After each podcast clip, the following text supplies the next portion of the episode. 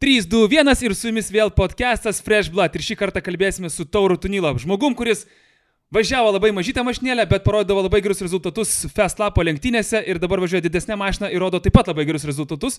Taip pat automobilių lenktynės, taip sveikas Taurai. Iš kur tokią gražią kepurę gavai? A, iš ten pat kaip ir tu spėjai. Bliam, iš tikrųjų, kai pagalvoju dabar taip, nu nėra lengva patapti kažkokio tai energetinio gėrimo brand ambasadoriu arba tuo pačiu atletu. Kad lengva tai tikrai nėra, bet uh, turbūt rezultatai kalba už save, nes kai atsirado rezultatai, atsirado ir kepurė. Atsirado rėmėjas. Tai gerai, tada mes iškart pašnekėm apie rėmėjus.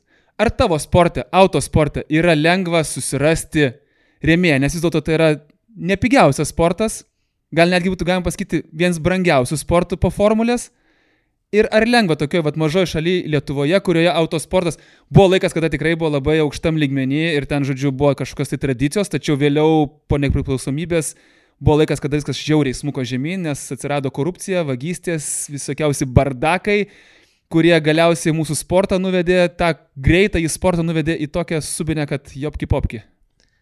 Aš nemanau, kad jis subinė. Tai prasme, ačiū Faslapui, tikrai tas sportas nėra subiniai ir, ir tikrai jau E, pradėjęs žydėti, bet atsakant tavo klausimą, ar yra lengva, tai faktas, kad nėra lengva, nes mūsų auditorija elementariausiai Lietuva yra maža ir tie skaičiai, kokie, tie finansai, kokie egzistuoja, pavyzdžiui, Vokietijoje, Italijoje, tai elementariai jie yra arčiau to automobilių sporto finansų ir tos tų sumų, negu tai, ką mes bandom gauti Lietuvoje. Tai Taip, Lietuva yra sudėtinga, bet e, yra tikrai įmanoma. Ir e, galbūt per tą prizmę, kad e, ne, par, ne, ne remėjai, o būtent partneriai, nes jau šiais laikais nelabai remia, turbūt, nebent susirasi gerą draugą, gerą dėdę, kuris turi daug pinigų ir sakys, va, aš tave paremiu, tu čia daryk, bet dar tokio man neteko susirasti. Arba dar gali skambinti, kokiu 1323, kokiu ten trumpuoju numeriu. Pagalbos numeriu. Pagalbos, pagalbos numeriu, ne, šitą dar nebandžiau, bet reiktų pabandyti iš tiesų. Tai Mes einam gal labiau per e, reklamos agentūros prizmę, kad e, mes e, parduodam reklaminį paketą, parduodam auditoriją, kuri potencialiai tinkama yra kažkokiam brandui ar produktui ir, ir, ir per tą prizmę pristraukiam finansų, realizuoti projektui ir duoti naudos mūsų partneriam. O pats, jeigu prisiminsi savo pirmosius žingsnius, kada, aišku, ne apie tos dabar, apie kartingus mes pašnekėsim šiek tiek vėliau, bet tada, kada jau pradėjai lenktyniauti ir pradėjai lenktyniauti ganėtinai rimtai, Tai buvo, man atrodo, Feslapas. Ir kada, kada tada prasidėjo tavo ta būtent finansinės pajamos? Pradžioje turbūt kišai visus pinigus, kuriuos pats turėjai ir kuriuos tau padėdavo užsidirbti tėvai. A, tėvai niekada nepadėjo šitam sportui, padėjo tik vaikystėje kartinguose, o pats pradėjau kišti pinigus, tai a, sustaupęs elementariausiai, tai kaip ir, kaip ir minėjai, pradėjau Feslapą, bet iki Feslapo filmavau, užsėmiau mediją, kartu su Norbe startavom ir, ir filmavom ir konkuravom. E, ir iš tos pinigus, ką vat, pagamindavau, e, montuodamas, filmuodamas, fotografuodamas, tai iš principo nusipirkau mietą ir e, startavau pirmą sezoną. Tam pirmam sezonė ten viskas griuvo, lūžo, gedo ir buvo vienintelės lenktynės, paskutinis etapas, kai atsimenu, kai nesugedom, nesulūžom, užlipau ant padimo ir, nu, vat, nuo tada viskas ir prasidėjo, kai, kai, kai parodžiau realiai, kad galiu finišuoti, o kai finišuoju, tai finišuoju aukštai. Ir tada supratai, kad jau viskas, jau dabar būsi lenktynininkas ir nebebūsi tik tai montažistas. Tai aš tau supratau, būdamas penkerių, kai atsisėdau į kartingą, kad jau būsiu lenktynininkas, tik tais, kad uh, montažistas uh, buvo tokia laikina statelė, kur man labai patiko ir dabar dar kars nuo karto tą padarau, bet tai buvo mano pajamų šaltinis, kur, kuris atvedė mane į autosportą tęsti. O su kokia programa montuoji?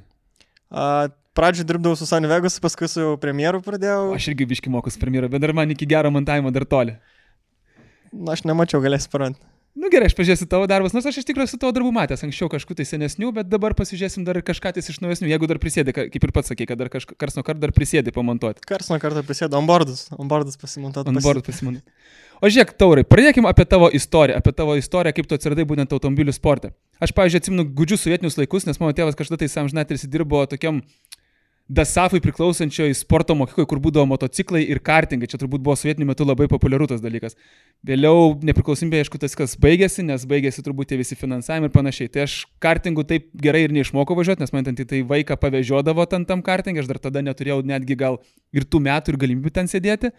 Tai toks būdavo, kaip sakau, keleivis daugiau. O kaip tavo istorija prasidėjo su kartingu? Tu į kažkokią sporto mokyklą ar vis dėlto kaip ir pats minėjai, pradėjo tuos pirmus žingsnius žengti tėvai, nes tėvas tavo buvęs lenktynininkas. Tai vat, tu minėjai apie nepriklausomybės laikus, tai grįžtant į tą Sovietų sąjungą biškelį, tai mano tėtis buvo Sovietų sąjungos rinktinės narys e, ir gaudavo kaip pasakyti, specifinę ir individualią techniką, būtent jisai, tai jisai buvo tikrai pasižymėjęs šitam sportą ir faktas, kai gimiau, turbūt jau buvo nuspręsta tėčio, kad e, kažkada jau sudins. Tai uh, mano, kai man buvo penkeri, jisai sukonstravo man kartingą, tokį metro ilgio kartingą, kur plotį ir ilgį gavonas realiai beveik. Tai metras ant metro, kaip kvadratą tokį. Realiai kvadratą jo ir įmetė žaliapijos motorą į vidų ir taip prasidėjo mano karjera. Iš principo sėdau ir sukau ratus aplink. Bet žaliapijų, iš kur tais laikais buvo galima žaliapijų, ras 97 metai kažkur turėjo būti, 97, 98.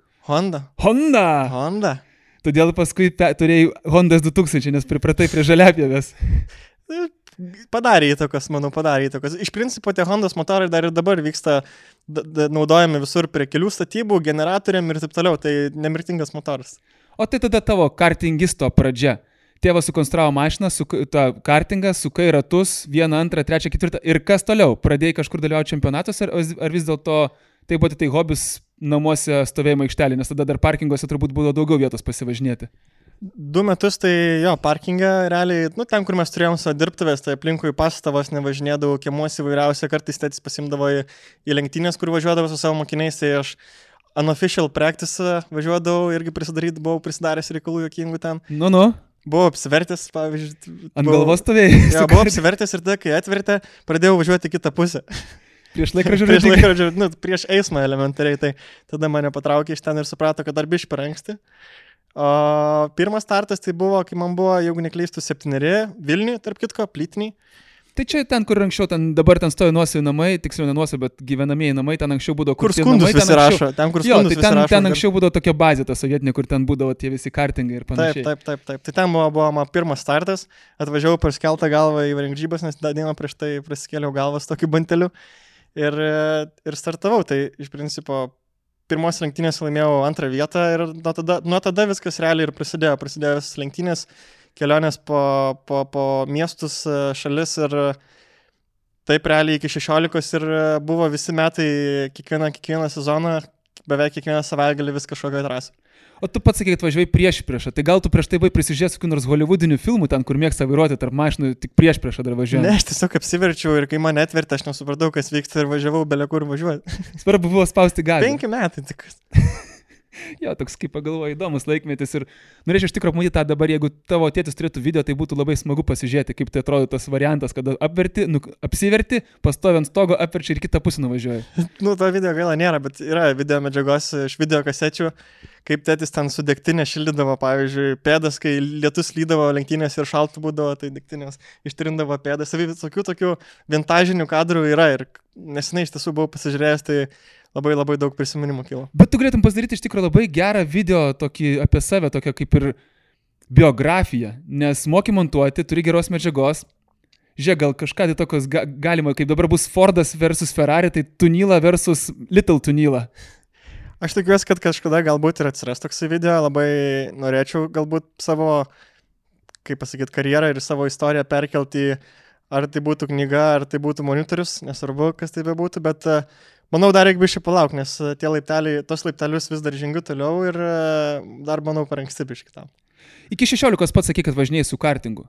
Tada buvo laikas, kada tu dingai kažkuriam tais laikui, taip sakysim, rimtai iš to automobilių sporto. Kodėl? Atsibodo kartingai, ar vis dėlto nusprendai, kad jau nebe kartingais reikia važiuoti, o reikia bandyti kažkaip tai skoptis į tą automobilių sportą, kur jau yra žiedas, kur yra rimtesnis važiavimas, greitesni, greitesni, greitesni automobiliai, didesnis apkrovos, didesni ratai ir panašiai? E, iš principo tai kartingų sportas jisai nesvarbu, kad aš būčiau jau girtęsis, ta prasme, tai kartingų sportas visai yra profesionalus ir vienas aukščiausių, e, kaip pasakyti, profesionaliausių ir didžiausių konkurencijų turinčių sportų pasaulyje. Jis vienas bėgis, ne? Ne, ne vienas bėgis, yra ir Ai, šeši, šešių bėgių, yra šešių o, bėgių. Tai Lygiai taip patys motoriai, negi kur ant KTM su, su promoto 125. Tai... Nu, aš jau to, kad tokiu nesu važiavęs, aš tik tai paprastą tą važiavęs kartingų, tai aš apie tokį nesu vairavęs. Tai nieko nėra susijęs absoliučiai, tas nuominis kartingas nieko nėra panašus į sportinį, tik tai to, kad turi vairą ir sėdynį ir pedalus. Visa kita yra biškelį kitaip. Tai, tai 16 iš principo buvo finansinė krizė, tiek mano tėčiui jis nebegalėjo manęs leisti. Čia pataikiai turbūt ant tos ekonominės Lietuvoje krizės. Labai buvo arti, viskas ten, jo, jeigu neklystu, buvo viskas labai arti. Tai ta, ta krizė iš principo paveikė ir mus ir, e, ir elementariai, nu, važiuoti nebegalėjau, e, norėjom važiuoti e, toliau, toliau atstovauti Lietuvą į šalis, o kad e, atstovauti Lietuvą reikia natūraliai būti labai konkurencingu, nes visas šalis turi tikrai gerų vairuotojų ir gerą techniką.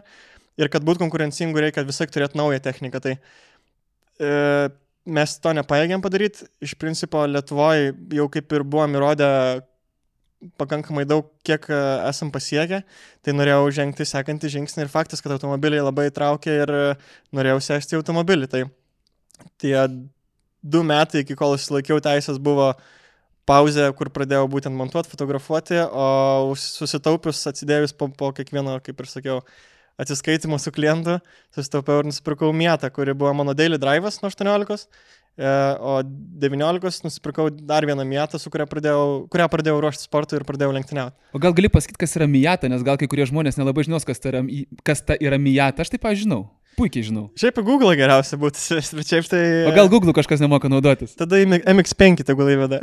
Mazda dar plus toks žodis turi būti. Mazda MX5, tai iš principo labai mažas automobiliukas, kur galų varomas puikiai subalansuotas ir e, visus rekordus e, roadsterių pasaulyje pamušęs. Čia lygiai tas pats, kur dabar vyko Varšuvai Jimhana tas renginys ir kur lietuvaitis, lietuvis bakariukas Mantas jo, kuris gyvena Anglijoje, bet atvažiavo ta ir sudėjo visus į vietą, kur atvažiavo Taip. su ir net tie patys monstrio atletai su ten trim su viršum 400 raklių s- naujom supram ir buvo padėti į, vietą ir net ir tie patys stipriausi lenkai ir panašiai. Taip, tai jau, šiaip automobilis, su kuriuo, manau, jeigu yra prijaučiančių žmonių, kurie nori kažkokios sportiškesnės mašinos ir nenori išleisti krūvos pinigų, tai mieta.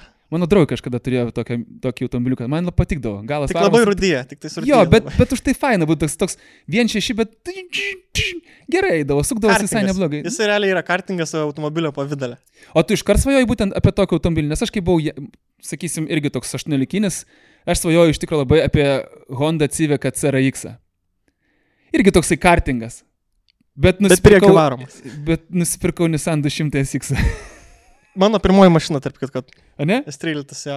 Geras automobilis. Geras, tik tais, kad motorus pakeičiau penkis per vieną. Aš irgi nemažai pakeičiau variklių ir dar kapitalinių pridariau, nes ten alkūnis velnas tiesiog droždavosi kaip nežinau kas, indeklai. Ten, ten. Užtenka yra ten labai greit tik tiesiog Dalykai. dalykai, nepažiūrėjai tepalo, gazą užspaudai ir girdi, kad jau atsiranda. Trrrr, Taip. Trrrr. Penki kartai, penki kartai taip. bet pigiai apsėdavo. Nu ne.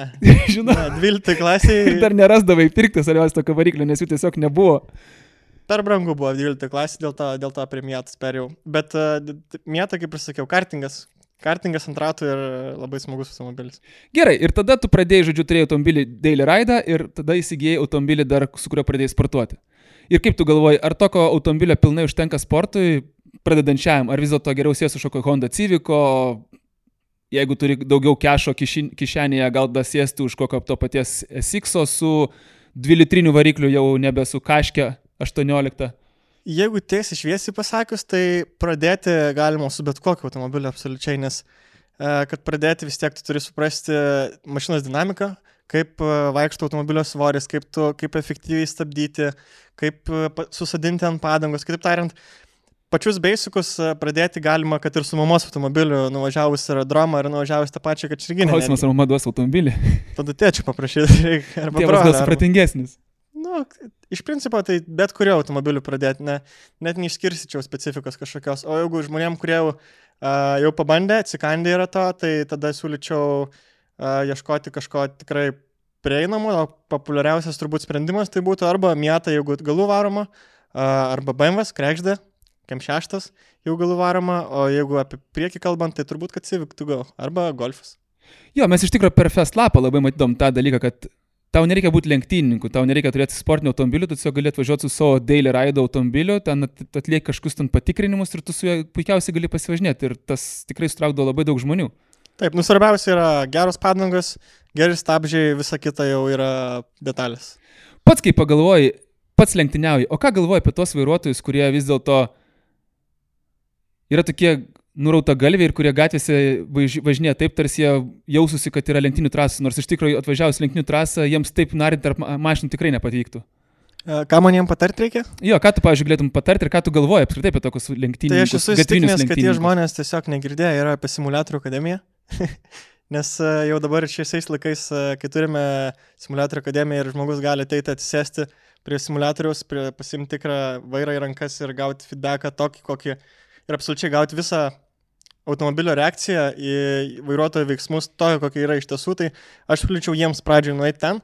Jeigu mes pamatysim, kad jis tikrai gerai varo, tai manau, tada jisai turi važiuoti į, į trasą, o vienu ar kitu atveju gatviai, dar dabar, kai viskas taip yra sugriežtė, man tai kažkaip, nežinau, ne, asmeniškai niekad nekilo noras gatvėje labai lakstyti, plus dabar, kai atiminėja teisės už kiekvieną žingsnį, jau tai. Aš lakstydavau, kai būdavau jaunesnis, daug durnesnis ir automobilio buvo kur kas mažiau gatvės, dabar automobilių tikrai per daug. Ir policijos. Ir policijos, Bet laksyt gal ne, ne tiek dėl policijos, tiesiog ateina protas su laiku. Turbūt, kol mes esame visi tokie begaliai 20 mečiai, išsilaikę nesnei teisės, tai mes turbūt visi norime paspausti gazą ir kaip galima greičiau spausti, nes spausti gazą yra lengva, bet reikia dar mokėti ir sustoti. Ir čia turbūt yra pagrindinis dalykas, ką dažniausiai visi mes ir nepadarome. Tai geras pastebėjimas. Iš principo ger, geriausi vairuotojai stabdo kokybiškiausiai. Nes kaip greitai važiuoja priklauso, kaip kokybiškai tu stabdai. Man iš tikrųjų patiko vienas atvejis, kai man dėdė sako, kiek tu gali tas kaladėlės savo keisti. Sako, aš, pavyzdžiui, per dešimt metų mašinai savo vieną kartą keičiau kaladėlės ir sakau, ta prasme, aš tai, kas stabdau, sako variklius, sakau, tai kiek kartų variklį? Nu, variklių stabdymas irgi yra geras dalykas, bet jau toks advanced. advanced. Jeigu, jeigu, mes, jeigu mes pradėsime apie šitos advanced dalykus kalbėti, tai mes pabaigsim Bet mes turim šiek tiek laiko, tai gali užsiminti, pavyzdžiui, kuo skiriasi stabdymas stabdžiais ir kuo skiriasi varikliu. Nes manau, kad vis tiek bus kas klauso ir kam bus įdomu tuos išgirsti skirtumus. A, skirtumas galbūt pagrindinis, tai kad tu stabdant variklių, tai tu nenaudoji, ar ne, kaip ir pats supranti, kaladėlių, bet dažniausiai variklių stabdymas naudojamas, jeigu taip socialiam pasauliu, tai Uh, serpantinų keliukais turbūt leidžiantis nuo jo, kalno. Ten tai tikrai nestabdžiai perkais. Ir... Jo, jeigu tu naudoji stabdžius elementariausiai, tai perkais tavo stabdžiai, tai tu stengiasi. Ką daryti, jeigu pas tai automatas? Tada melstis, kad neperkai stabdžiai, važiuojant. Realiai automatą daugiau mažiau irgi gali e, įsijungti manual režimą. Tai įsijungi manual režimą ir žeminį bėgi pats. Aš, pažiūrėjau, turiu busą dabar, tai kai buvau Norvegijoje, buvau Austrijoje kalnuose, tai man neišina ten įsijungti ant to savo seno kledaro manual režimo, tai žinau, kaip nusileidai nuo kalno, sustoji ir da jauti, kaip viskas pakvipia tiesiog. Tai sakai, gal dabar šiek tiek pastovėsiu, gal ne, nešoksiu vėl greit, nes su ta 2,5 tonos mašina galima greitai nusirašyti. Tai dar turėjo mušti per vairą pradėti biškai. Man po kelionės grįžus pradėjo mušti per vairą. Nu tai jau rip, stabdžiam. Stabdžių diską išsikraipė nuo karščio. Gali būti, gali būti, žinok, nes kada važiuoju didesniu greičiu negu šimtas, apie šimtą jau jeigu važiuoju, man jau atsiranda tokia vibracija, žinai, priekyje mašina atrodo, kad sėdžiu masažo kabinete truputėlį. Tai, tai jo, gali būti, gali būti. Tai mes toliau tęskime šitą pertrauką apie tą visą stabdymą, tai gali toliau papasakoti apie tą variklio ir... Taip, realiai, jeigu kalbant apie sportinį vairavimą, tai faktas, kad e, kai susėda stabdymas kaladėliam, stabdžiais ir susėda stabdymas kartu ir varikliu, tai stabdymo kelias efektyviai trumpėja. Tai tam turbūt yra ir naudojamas, kad suefektyvint stabdymo kelią, bet kaip ir sakiau, paprastam vairavimui, tai turbūt naudojamas stabdis yra vis tiek e, pagrindinis, pedalu ir e, stabdžių kaladėliam. Mieste nepatarčiau stabdytis bėgiais. E, arba serpantinai, kur. Bet kalbant apie efektyvų stabdymą, tai stabdymas bėgiais ir stabdžiais tai yra beveik dvigubai efektyvesnis. Jeigu mes pakalbėsime apie Simulatorių akademija. Aš sakai, kažkodėl noriu sakyti simulatorių, nors tai yra simulatorių. Čia toks jau bairis, jau medinis jau. Žinau, bet man kažkodėl, aš sakai, sakydavau anksčiau simulatorius, paskui man sako simulatorius, sakau, koks simulatorius, koks tai simulatorius, sako, nevelnio, sako, yra simulatorius, simuliuoja. Ai, sakau, nu gerai, tai man taip užtruko biški laiko tą priimti sprendimą, kad jis vis dėlto yra simulatorius, o ne stimulatorius. Nežinau, bet ir kodėl. stimuliuoja iš principo. Tai stimuliuoja vidinius dalykus. O kaip pagalvoji, Jeigu tokie aparatai būtų atsiradę prieš maždaug 10 metų Lietuvoje, ar mes turėtume kur kas didesnį skaičių stiprių lenktynininkų, kurie gali tikrai konkuruoti labai stipriai su pasaulinio lygio sportininkais? Ar vis dėlto ne viską reiškia vairavimas, dar labai reiškia geros pažintis ir stiprus rėmėjai, kurie tau, sakysim, kaip ir Formulė 1 buvo, man atrodo, lenktynininkas Rusas Petrovas, kada jį rėmė Lukoilas, tai tolis važiavo iš Žino komandą. Baigėsi Lukoilo parama, Ruso nebeliko Formulė 1. Nu, Formulė 1 tai čia yra dar kita tema, kur galėsime pratesti. Uh, bet uh, grįžtant prie Pakartok tu klausimą, dabar tu vieną... Aš tiek įvedei- visko, ne? Jo, tu dabar žinok, aš jau pasimečiau, nes pradėjom nuo vieno, baigiam... e, Galit Mario atsukti, Mano kainas ant močiutė, taisykles, žinok, aš panašiai kalba, nes pradeda vieną sakinį ir su- suberia dešimt sakinių ir realiai finale paklausi, kaip tu gyveni. Tai tada jo, kaip tu gyveni? Pradėkim tau, aš kol prisiminsiu tą klausimą. Tai... Nu, da, tu net... A jo, ar prieš dešimt metų? Tai tarp kitko, sakant, klausimą dabar jau. Jo, dabar šitas klausimas. Taip, tai prieš 10 metų jau buvo simulacija. aš, jau, aš, jau, aš, aš jau naudojau, turėjau jau vairiuką prieš 10 metų, bet jau kalbant apie 20 metų atgal, tada taip mes turėtume daug daugiau konkurencingų driverių, nes e, simulacija tiesiog atpigino vairuotojų paruošimą ir e, atpigino būtent vairuotojų atradimą, kaip važiuoti sukibimo ribo, iki sukibimo ribos, ar ne, arba ant tos sukibimo ribos. Tai Jeigu tai būtų atsiradęs prieš 20 metų, tai faktas, kad e, būtų daug, daug, daug didesnė konkurencija ir daug greitų vairuotojų, bet prieš tai dar tiesiog nebuvo tokio hardvaro kompiuterių, ten buvo tokių, kurie galėtų išnešti ir lygiai taip pat softą. Atsisėdavai ant kompiuterio ir laukdavai, kol užsikraus. Laukdavai. Tai aš taip, aš iš tikrųjų esu žaidęs, bet mes žaisdavom ant to, ar ten to, ar kaip PlayStation, ar kažkas būdavo, dabar neatsimenu. Bet Zilitonas. Zilitonas, ne, ne, neatsimenu dabar to kompiuterio, bet turėjo draugai atsisiuntę vairą, viską, bet jis turbūt nuo dabartinio žiauriai skiriasi, nes visai kiti ekranai, visai kitokia sėdėsna, tu dabar jau sėdi sportiniai sėdiniai, visus pojūčius jauti visą mušimą į sėdinę, į dar kažką tais. Kalbant apie, jeigu taip trumpai, tai anksčiau vairas būdavo elementariausiai vairas rankose ar ne, kur tu pasukdavai ir pasipriešinimo sudarydavo kažkokios gumytės vidui ir kai tu paleisdavai vairą, vairas tiesiog atšokdavo. A, Ir to tikslumo iš tikrųjų net nebūdavo. O šiais laikais tai būtent e, atsiradę yra jau elektros motorai, kurie uh, lazerių skanuotos trasos, kur uh, jeigu akmenukas netgi gulėdamas ant trasos ir lazeris jį nuskanavo, tai tu netgi pajūti per vairą pervažiuodamas, kaip tas akmenukas pra, pravažiavo pro tavo padangą. Tai iki tiek detalu dabar jau viskas yra ir iki tiek išdirbta. O ar Lietuvoje, pavyzdžiui, užtenka vienos lenktynių trasos, kačerginės Nemuno žiedo, kaip mes sakom, Nemun ringo? Ar vis tu dėl- klausi lenktynininko, ar užtenka vienos trasos. Nu jo, klausiu lenktynininko, nes, Jo, man, užtenka, nes, nes man tai atrodo, kad neužtenka. Nereikia nereik žinai. daugiau, tikrai. Nereikia, net tai tada ta štuka kilų, kai būna ten jau nelenktynės. Ne, ne. Aišku, kad neužtenka, nu ką tu klausi. Ta prasme, turim vieną trasą, kuri iš tiesų yra Labai gera. labai geros būklės. Jeigu ją paruoštum, tikrai būtų gera trasa, nes ten yra ir, šo, ir kaip sakysim, ir žemyn, ir, ir pakilimas, ir nusileidimas, ir viena apkrova gauna ašis, ir kita ašis gauna, tai Tai aš visose, visose, tra- visose trasose skirtingos ašys gauna apkrovas, bet trasa iš principo Nemuno žiedai yra unikali dėl savo... Jis yra žiauriai greita. Jis yra žiauriai, žiauriai greita ir atvažiavę e, svečiai iš kitų šalių, kai su jie, pravažiu, jie pravažiuoja ir pamato, kokiu greičiu tu važiuoji, koks yra vidutinis greitis ir e, kiek neligumų daug, tai procentaliai 30, nu, turbūt 70 procentų uh, trasos tu pravažiuoji ant žemės, bet 30 procentų tikrai tu skrendi, nes tiek daug bumpų ir tiek daug automobilių. ralikrosas. Realiai panašu į rallycross. Labai su, su rallycrossu, manau, mašina greičiausiai būtų pravažiuojamas Nemuno žiedas, jeigu tai būtų praei pasakė. O kaip tau pačiam, kada pirmą kartą išvažiavai į Nemuno žiedą važiuoti? Tai tikrai nebuvo kartingas, tai buvo tavo greičiausiai mijat. Civikas buvo. Civikas dar buvo. Aš dar civiką turėjau. Tarp miatas turėjau civiką trumpam. Ir- Ažalę nusirašiau. Aš galiu nusirašyti. Jo. Ten geras posakis. Ja, taip buvo, taip ir atrodė mano pirmas kartas. Atsėdo Čenkus, e, vienintelis pažįstamas buvo. e, Čenkus atsėdo į kelią vietą, man ten maždaug papasakot, kur važiuoti, atsėdo aš su juo pirmą ratą ir ažalė jau išėjom skirsi žvyrą. Tai ilgai nevažiavote.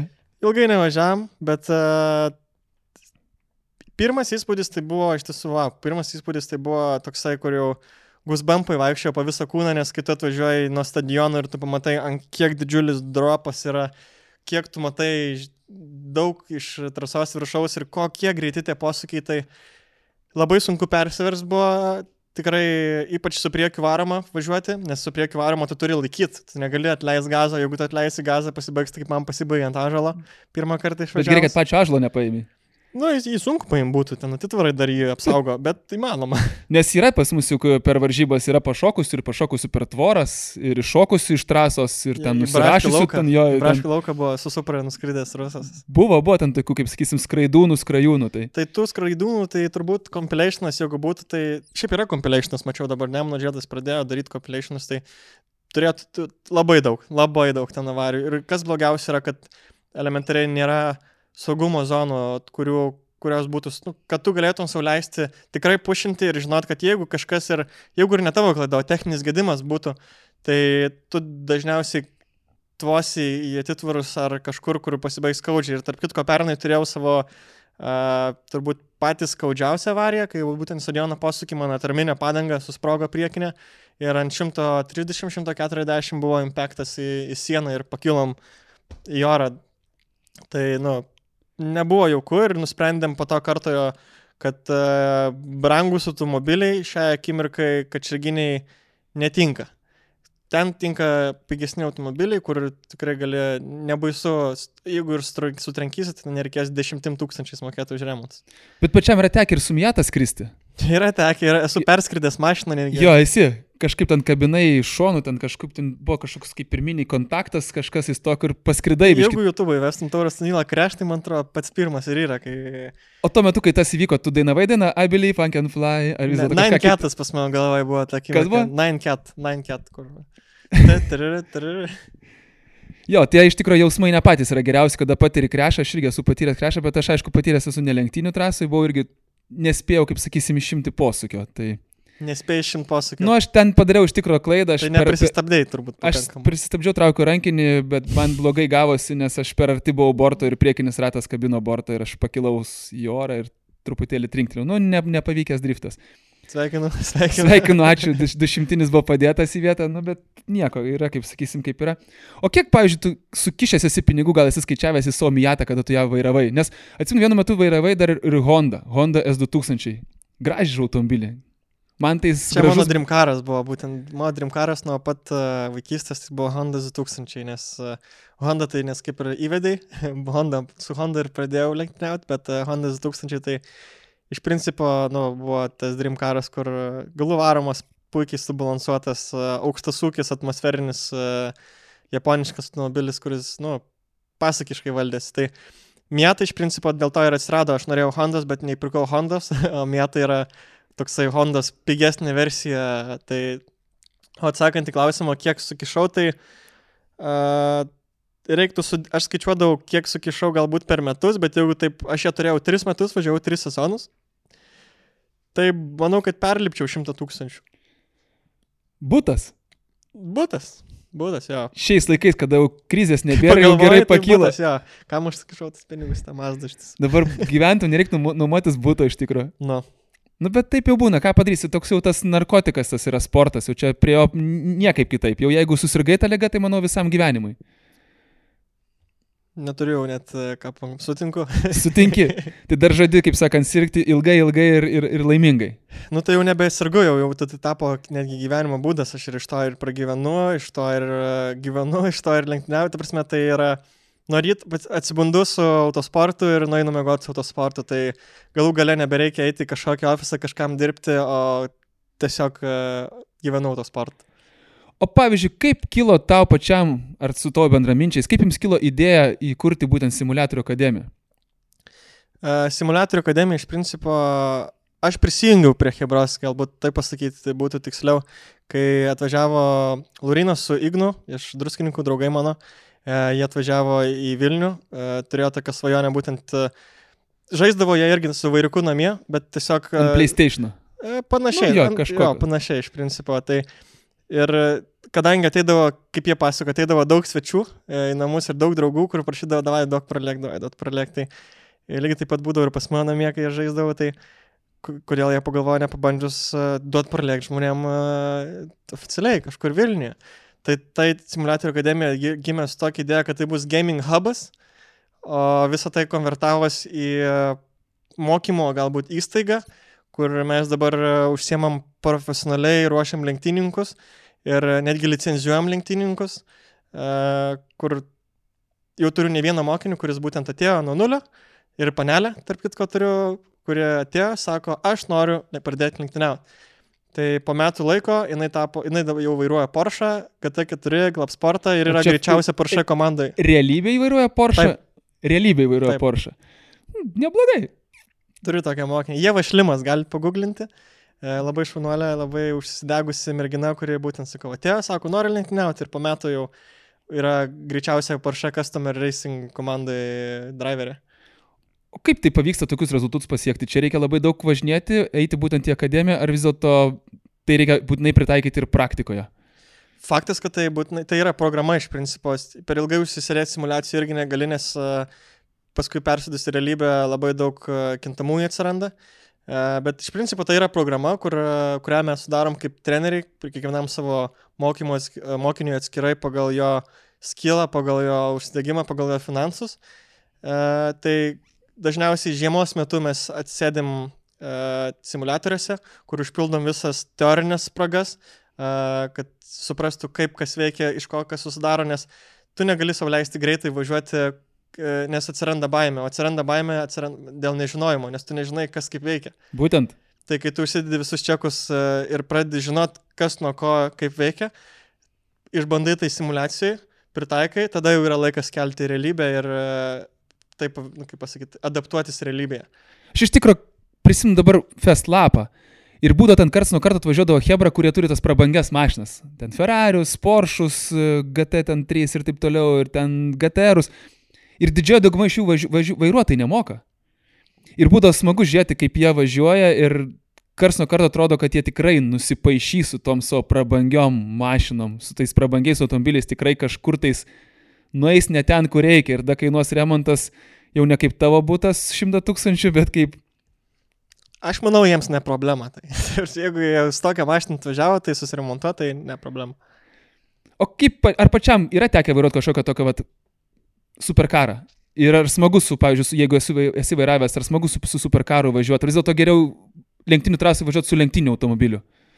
Uh, man smagiau faktas, kad uh, su lenktynių trasų važiuoti su lenktyniu automobiliu, nes uh, išlaikai tiesiog elementariai posūkį didesnį greitį, o posūkį yra visas smagumas.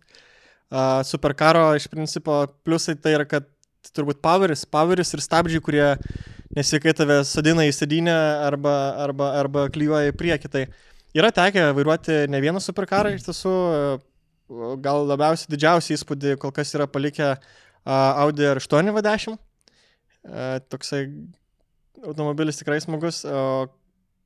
GTR, GTR turbūt irgi patiko, bet GTR labai sunkus. Kodėl tai? Nes, nu, Poweris turbūt, Poweris tas, kuris susidaro daugiausiai įspūdžio, kaip tave klyjuoja garsas ir kai tu turi tiek daug Powerio ir tokį garsą ir salonas, kuriam tu sėdi ir viskas yra žiauriai gražu ir prabangu, o ne plikas metalas ir vamžiai. Tai turbūt tas didžiausias yra kontrastas nuo... Tai spėjo, kai važiavai tą prabangę mašiną, tuo superkaru, tai muzikos nejungiai. Ne, ne, ne, ne. ne. Nereikia jungti, nes ant ties vis dėlto V10, V8 varikliai, V6. Naturali muzika. Jo, ten taip gerai skamba, tie dar duslintuvai originalus, taip gerai padaryti. Naturali muzika. O taurai, pačiam yra tikrai tekę dalyvauti ne vieneriose varžybose. Esi dalyvavęs Feslapė, tikrai ne vieną kartą, ne vieną kartą lipęs ant podimo. Esi dalyvavęs ir simulatorių, būtent tose Lemano varžybose ir panašiai. Ir esi dalyvavęs ir Latvijoje, Estijoje bei Lietuvoje tose ilgose, irgi, ilgose trasose. Gal gali pasidalinti įspūdžiais, kokie, pavyzdžiui, yra skirtumai važiuoti, pavyzdžiui, tūkstančio kilometrų arba Latvijoje, arba Estijoje, kada Estijos ringė važiuoji, arba... Kuku... Nu, man šitas pirmas sezonas buvo turbūt, kai aš važiavau visą pilną sezoną ilgas distancijas, 6 valandų lenktynės. Tai pagrindinis skirtumas tai yra turbūt, kad per sprinto lenktynės, sprintas tai yra trumpos distancijos jo. kaip eslapas, tai per sprintą tu turi 10 ratų vidutiniškai ir tu išgrįži viską maksimaliai, ką tu gali, tu negali padangų, tu negali technikos, tu naudoji visą trasą, šokį per kerbus ir taip toliau. Savęs negaili. Nieko negaili. Uh, endurances tai yra jau komandinis žaidimas, tai yra 6 valandų lenktynės šiuo atveju, kurias važiavau.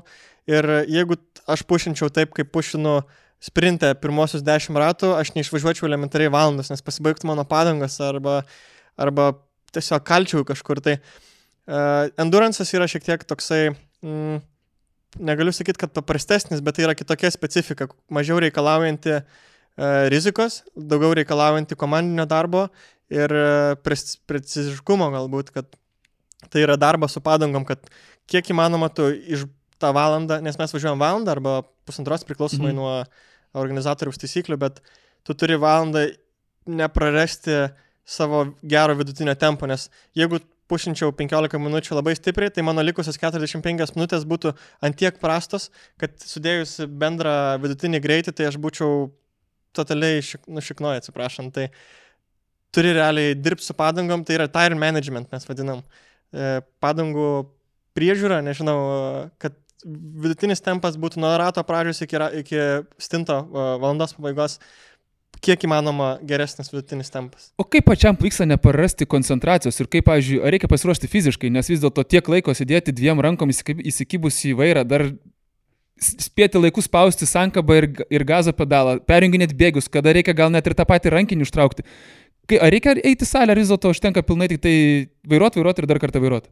E, į salę pavaikštau, iš principo automobilių sportas galbūt nėra tiek fiziškai labai daug jėgų reikalaujantis, nes didžioji procentų dalis tai yra mental darbas, tai yra visiškai šaltas protas ir kuo tu greičiau perdegsi, tuo blogiau bus. Fiziškai e, labiausiai vargina galbūt karštis, e, nes e, automobiliai būna 70 laipsnių, tu būni apsirengęs dar papildomai apatinę aprangą, nesudegtum. pirštinės, batus, šalmą, pošalmį ir e, viduje būna dar šilčiau ir praleisti ten valandą arba daugiau laiko, tai daugiausiai galbūt tai duoda. Tai, tai aš labiausiai mėgstu bėgioti arba su dviračiu važinėti, tai kitaip Bet tariant, tas labai gerai, nes kardio pratimai iš tikrųjų kardio. Tai yra iš principo kardio, elementari kardio, kur nereikalauja tau tikrai augintis bitskių, kojų kilnoti ten, išstumti kuo daugiau, tai to nedarau. Iš principo užsiminėjau kardio. Jo, sportas yra gerai, o jeigu pakalbėtume apie formulę, ar turi tokią svajonę kada nors sudalyvauti būtent formulės varžybose? Nes manau, kad kiekvienas sportininkas, kuris lenktyniauja, norėtų atsisėsti į tą bolidą, į tą super greitą automobilį. Tik aišku, man dabartinės formulės jau nebėra tokios fainos, kokios jos būdavo, kada buvo tie visi V8 varikliai ir ten tas garsas. Mm. V12. V12, jo. V8 čia buvo dar, dar seniau. Iki, iki 18 tai turbūt svajojau labai daug ir, ir vilčių turėjau labai daug, bet uh, tada hitino realybė. o realybė yra tokia, kad uh, ten, kad važiuoti, ten reikia turėti, atsinešti labai didelį biudžetą pinigų, labai didelį biudžetą pinigų ir labai stiprų. Štukos eurų neužtenka. Nei štukas, nei dešimt, nei milijono neužteks. Ai, tai žodžiu, norėjau sakyti, gal reikėjo tau net nebūti, ne, ne tos į mijatą investuoti pinigus, o reikėjo tą 100 tūkstančių formulę atsinešti. Ne, ne, nebūtų užtekę iš tiesų.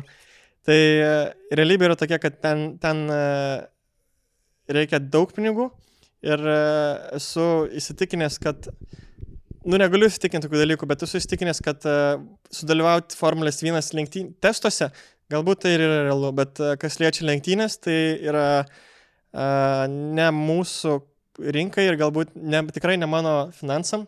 Aš nenoriu galbūt čia savęs blokuoti, bet uh, aš labiau žiūriu kitas perspektyvas, aš labiau uh, žiūriu ap, gal ir galvoju apie GT3 serijas. Uh, šiuo atveju šiem, šiemet važiavau TCR lenktynėse. TCR tai yra pati populiariausia ir pati greičiausiai tobulėjanti klasė ir auganti klasė pasaulyje, kur tu gali nuvažiuoti į Aziją, Ameriką, kur Mhm. tu tik tais nori ir tu rasi TCR lenktynės. Tai galbūt aš dabar koncentruoju, aš koncentruojuosi dabar į būtent į savęs tobulinimą būtent TCR automobilį, bet uh, in long term tikslą tai tikrai norėčiau važiuoti su GT3 automobiliu arba kažkokiu LMP prototipu, galbūt Lemane, galbūt Nürburgringe, kas tai bebūtų, bet uh, Formulė 1 tai naugau, panašu, kad naugau. Tarp kitko, netgi ir vairavimas šiek tiek skiriasi, ką tu sėdi formulė arba tu sėdi, kaip ir pats minėjai, savo toj klasėje automobilių. Nes vis dėlto daugiau įprastas, prie kurio tu esi pripratęs. Vairavimas skiriasi absoliučiai visų automobilių, kuo žemesnis svorio centras, nes kuo žemesnis svorio centras automobilis geriau suka, kuo, kuo jis lengvesnis, natūraliai jis vėl kitoks, kuo geresnė aerodinamika, vėlgi keičia savo dinamiką. Tai absoliučiai visi automobiliai yra skirtingi ir turi skirtingus svorius, turi skirtingą powerį, turi skirtingą aerodinamiką, tai prie kiekvieno automobilio turi adaptuotis. Tai prie formulės, aišku, ten yra highest take, tai yra aukščiausias laiptelis, tai ten turbūt e, reiktų man dvigubai staresnio kaklo. Dar va, tai va čia, kad kaklas pasibaigtų, nes e, Tada jau reikėtų į sporto salę ten vaikščioti. jau reiktų jo, va, angumos ten tampyti turbūt e, pastato plytas kokias, e, bet e, ten jau yra kita specifika. Čia tada iškart šalia pas Iron Mytą užeini, ten Iron Mytas duoda pratimų, dar proteinų visokių ir varai. Miltukų, miltukų. kitokių. Ir užsikačialni. Pats važiavai su Miata. Miata tau turėjo apie 200 su truputėliu ten arklių. 220, Pradžiui buvo 2 PM, o paskui buvo 3 PM. 3 PM. Dabar važiuoji su... TCR, kuris turi 3 PM irgi. Tai čia tas kitaip dar liaudiškai e, Seattle. Seat Leon, dabar jis vadinasi Cupra. Kupra. Kupra. Gausi į Kuprą, jeigu rei- greit nevažiuosi. Kupra, jo, visą laiką važiuoju su Kupra. Ir kaip dabar, pavyzdžiui, palyginant važiavimą būtent su, su Kupra, persidus, nes prieš tai dar važiavai ir su Široko. Taip, tai Široko iš principo mūsų yra labai panašus automobilis į TCR, į, į Kup- Kuprą. Kupra, nesikuprinki Kupra. Ja, tik tai jisai, jisai buvo pagamintas 2011 metais, tai jisai turi inžinierinių tokių galbūt labai panašių sprendimų, bet a, kas liečia aerodinamiką, jinai yra gerokai prastesnė. Kupra būtent pranašumas ir yra pagrindinis, tai aerodinamika ir man atsisėdus automobilį po široko buvo labai lengva vairuoti, nes jeigu su široko gerai važiuosi, tai su Kupra tiesiog skris, nes a, aerodinamika yra išvysta taip stipriai, kad a, į posūkius gali važiuoti žymiai didesnių greičių visur. O pats, kokius, pavyzdžiui, tikslus dabar kelsi artimiausią sezoną? Nes šį sezoną viskas visai neblogai, pasivažinėti ir ten, ir ten, tūkstantį kilometrų irgi gavote lipot ant podimo. Kokius, pavyzdžiui, kit- kitiem metam, nes dabar yra off-seasonas, dabar ilsiesi, polisiauji, savo nieko neveiki per daug, tik tai treniruoji. A, būtent, kad nes negaliu pasakyti, kad ilsiuosi. Dabar ir yra turbūt daugiausia smegenų darbo ir būtent galvojimo, kas, kas, kas manęs laukia ir ką man reiks daryti, su kokiais partneriais susitikti, ką bandyti pitchinti ir išnekėti, nes a, dabar yra būtent prieš sezonas, kuris nulems mano sezoną. Tai a, asmeniškai tai labai noriu a, performinti kaip a, driveris. Endurance'as tikrai labai smagu ir jau gaučiau pasiūlymų ir tai manau, kad tikrai važiuosiu. Bet aš norėčiau toliau kilti kaip driveris ir bandysiu pretenduoti į TCR sprinto varžybas, Mhm. nes a, prasimušęs, kitaip tariant, jeigu ten įrodysiu, kad esu geriausias, tai galėsiu tikrai kalbėti su a, stipriamis komandomis ir žygiuoti toliau savo karjeros link. O ką tau pačiam reiškia lenktyniauti, Gyventi. gyventi dideliu greičiu? Tai tik tai lenktyniauji, tik tai trasė. O ką, pavyzdžiui, ar būna kars nuo karto taip, kad dabar važinėjai su, su BEMSu? Jo. Parduod. Parduodi, parduodi BEMSą. Gerai, kas norit pirkti tauro? 3 tauro litrai automatas. 3 litrai automatas. A9 MTech Shadowline. a, Didelis ekranas. Visus techninius dabar aspektus gali išvarinti. O nebūna taip, kad kažkas atsiranda, pa, pa, atsistoja, pavyzdžiui, gatvėje, sako, o žiūrėk, čia tas iš Feslapo, čia tas tipo, kur gerai važiuodavo greitai ir dabar aš noriu su juo palenktyniauti. Ar atsiranda tokių lenktynininkų?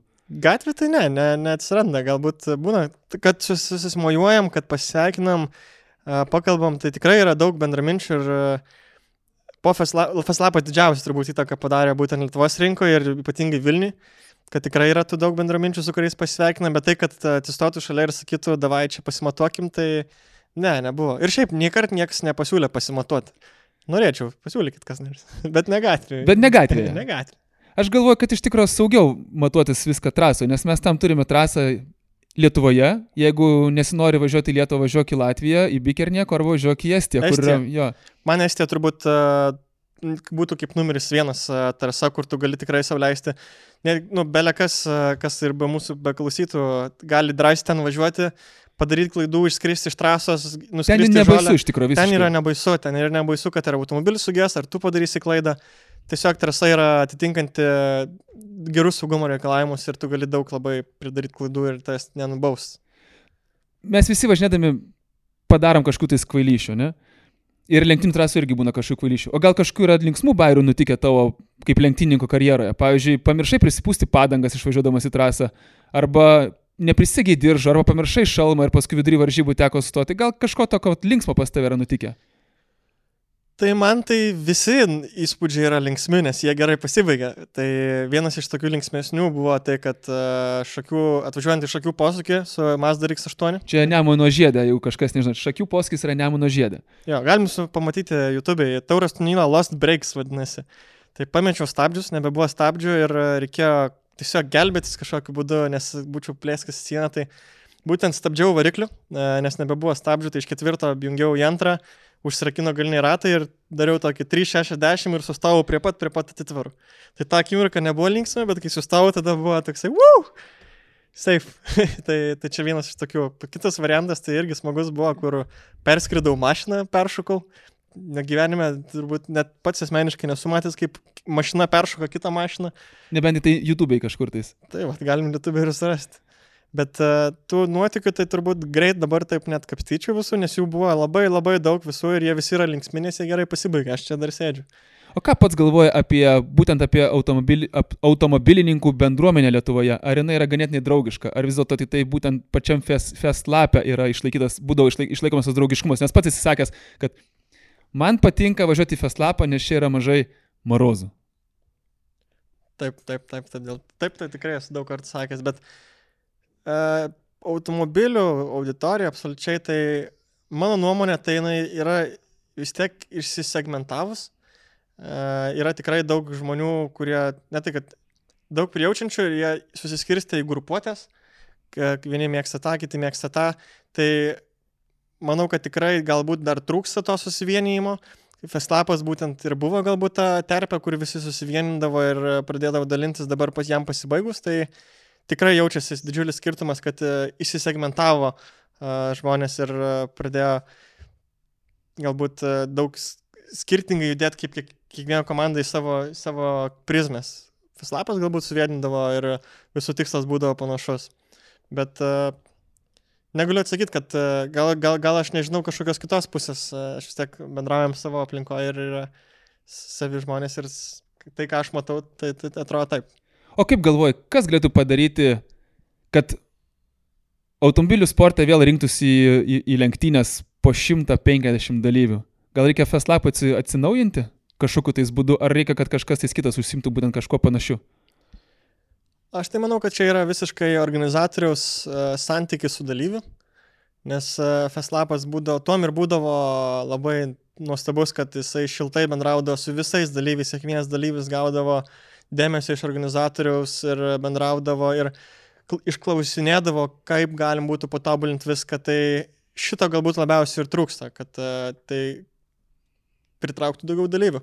Kitas dalykas, tai manau, Faslapas nepasiekė savo lubų, jis galėjo aukti daug, daug, daug toliau, bet uh, jie buvo apriboti būtent mūsų Nemuno žiedo trasos.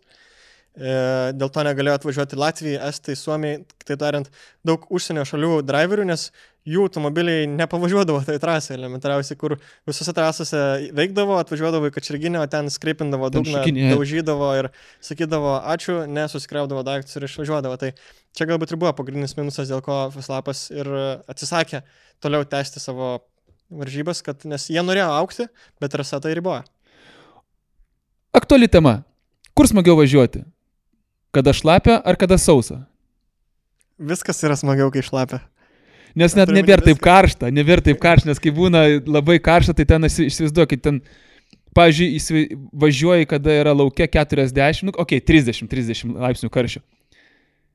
Tik dar su savo kostiumu ten visiškai, tu ten jautiesi turbūt dar, dar aršiau negu bet kurioje pirti rusiškoje būdamas. Ne, tai sakau, salonė būna vidutiniškai 70 plus dar apranga. Tai. Bet uh, man šlapia tai turbūt labiau patinka bendrai dėl, dėl tai yra visiškai kitokia vairavimo specifika mhm. E, ir labai mane, man mėgdavo titsmo, visai, kada važiuodam su kartingais treniruotis, kaip tik lyja mes dažniausiai važiuodam treniruotis, nes uh, tiesiog šlapiai išskirsto, galbūt išsegmentuoja driverius uh, į labiau profesionalius ir mažiau profesionalius, nes pradeda mažiau veikti arkliai, pradeda mažiau įtakos daryti techniką, o daugiau įtakos būtent vairavimas, nes tu procentaliai turi mažiau sukibimo ir tu turi susidoroti su to ir ieškoti sukibimo trasoje. Tai Taip. galima sakyti, kad šlapia trasa užaugina tikrai gerus vairuotojus. Jeigu taip. nevažiuosi šlapiu, tai neišmoksi važiuoti. Tikrai taip. Supratau. Gerai, Taurė, tai ką, da, aš tau labai, labai padėkosiu, kad atvažiavai į mūsų podcastą. Smagu bus tam pašnekėti. Aišku, mes čia dar galėtume dar šnekėti ir šnekėti, tai bet... Mes pašnekėsim mūsų... kameras. Mes, jo, kameras įsijungs, mes dar galėsim toliau šnekėti. Tai, žodžiu, su jumis buvo Fresh Blood, Tauras Tunila, visus video galite jo pamatyti YouTube'e. Arba Facebook'e. Arba Facebook'e. O aš padėkosiu Borhaus portui, kad mus čia prisėmė ir aišku Mariui, kuris filmavo, reguliavo garsą ir šiaip atlieka daug kito postinio darbo, apie kurį jūs nežinote nieko. Tai su jumis buvo Fresh Blood, ačiū, iki.